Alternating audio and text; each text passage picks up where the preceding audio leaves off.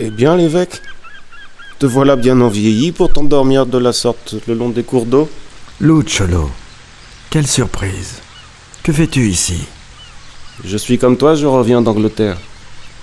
On m'a dit sur la route que je trouverais l'archevêque de Split ici. Alors me voilà. Attends un peu. Regarde le fleuve. Là. Les gens d'ici appellent cette vague le mascaret. Elle remonte le cours de l'eau de la Normandie où nous sommes jusqu'à Paris parfois. Elle semble liée au marais d'équinoxe. Tu étudies toujours ces phénomènes Oui, Taraktativa et forces obscures du soleil et de la lune. Je te croyais repris de théologie. Je m'émerveille, Luciolo. Et c'est la même chose. Cette vague, qui remonte le fleuve à partir de son estuaire, ne ressemble-t-elle pas à ces signes que le ciel nous envoie pour nous avertir de la présence de l'absolu océan de Dieu Il y a des marées hautes et des marées basses, et c'est tout ce que je puis dire, l'archevêque. Si l'univers nous dit de douter ou nous sommes de croire, je l'ignore. Que disent les astres à l'homme? Que disent les formes que nous voyons, l'air que nous respirons? Rien sinon eux-mêmes. C'est une vaste mer que celle des opinions humaines, Luciolo. Et certes, à bien les contempler, il n'y eut jamais au monde deux opinions pareilles, non plus que deux poils ou deux grains. Mais ne cherche pas trop à l'originalité. Nous sommes nés à quêter la vérité. Laisse donc le monde nous instruire, et par science de contradiction ne fuis pas ses leçons. Que la création soit inutile et vide, cela ne se peut pas. Où serait la raison? Le vide est impossible et tout est plein et tout vit. Il faut bien un, axe à ce qu'on voit, un point d'appui, un pivot, un milieu. Il faut bien un essieu à la roue de l'univers. Toi qui penses que le monde tourne, comment arrives-tu encore à douter? Encore faut-il quelques degrés d'intelligence à pouvoir remarquer qu'on ignore. Comme il faut pousser une porte pour savoir qu'elle nous éclose. Tous les abus du monde s'engendrent de ce qu'on nous apprend à craindre de montrer notre ignorance.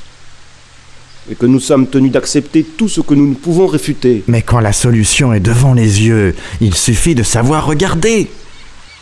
Crois-tu? Pour guérir de l'ignorance, il faut la confesser. Je t'avoue, l'archevêque, aujourd'hui j'ignore si Dieu existe ou non. Et c'est parfois bien choisir que de ne le choisir pas. Regarde cette buée, Luciolo. Celle qui se crée quand je souffle et je parle. Voilà toute l'histoire des êtres. Le fait même de vivre leur trouble la vue, et ils ne distinguent des choses et de Dieu que de vagues contours. Tu fais parler ce qui est muet, André. À la vérité, rien ne dit rien. Face à cette choserie informe du monde, nous surajoutons sans cesse l'essence qui lui manque. Vraiment, l'homme est bien insensé. Il ne saurait forger le plus petit insecte et forge des dieux par douzaines. N'ai-je pas vu en Platon ce divin mot que nature n'est rien que poésie énigmatique?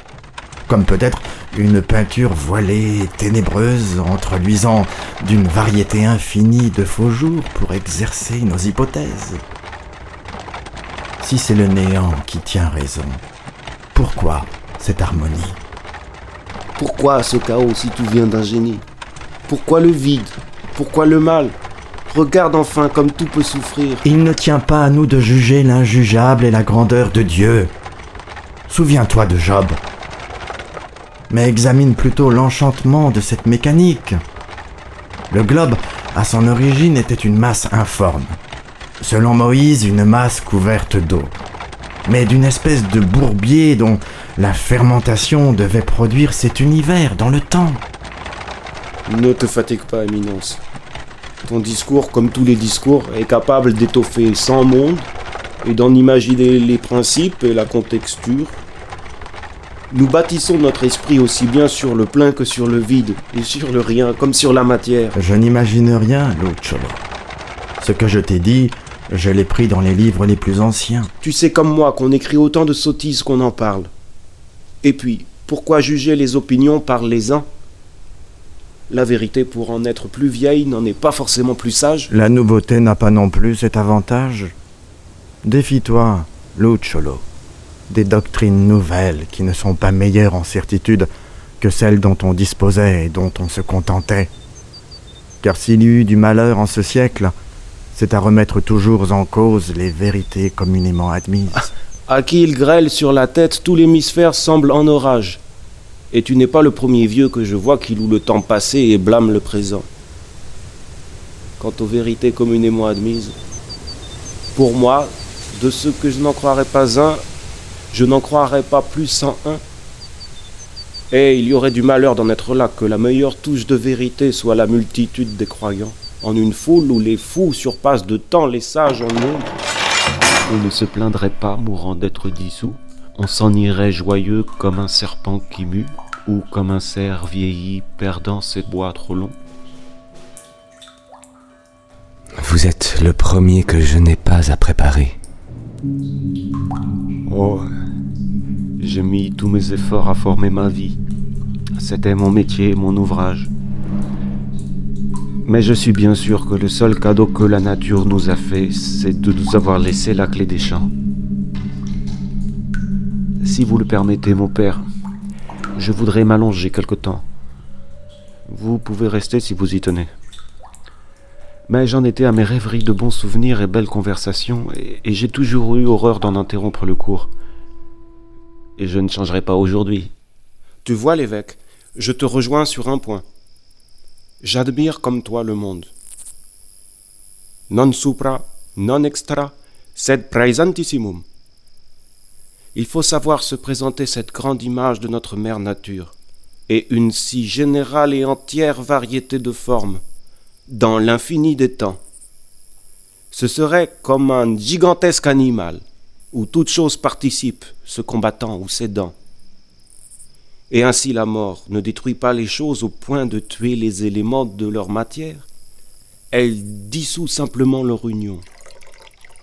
Les fleuves, les arbres, les pâturages qui deviennent troupeaux, les troupeaux qui deviennent mangeailles et parties intégrantes de nos corps, et nos corps, à leur tour, s'en allant nourrir la force des fauves et des insectes, ou la chair des vautours. Nous pouvons raisonnablement penser alors que le sensible naît de l'insensible, puis y retourne. Tu as la malade, Lucholo. Je suis encore homme d'église, ne l'oublie pas. Crois en quelqu'un qui a plus vécu que toi. Ce temps n'est pas propre à remettre publiquement en cause des vérités millénaires. Si c'était affaire d'orgueil, je comprendrais. Mais c'est de vérité que je parle. Et la vérité est de nature et biologique. C'est l'équilibre des humeurs dans un corps. Deux opinions contraires la servent plus qu'elles ne la brouillent. On finira par reconnaître son fait. Mais si tout était toujours remis en cause, il adviendrait que chacun aurait sa créance contournable comme une girouette. La dernière impression effaçant toujours la trace de la précédente. Peut-être gagnerions-nous au change. La vie n'est-elle pas plus importante que l'idée?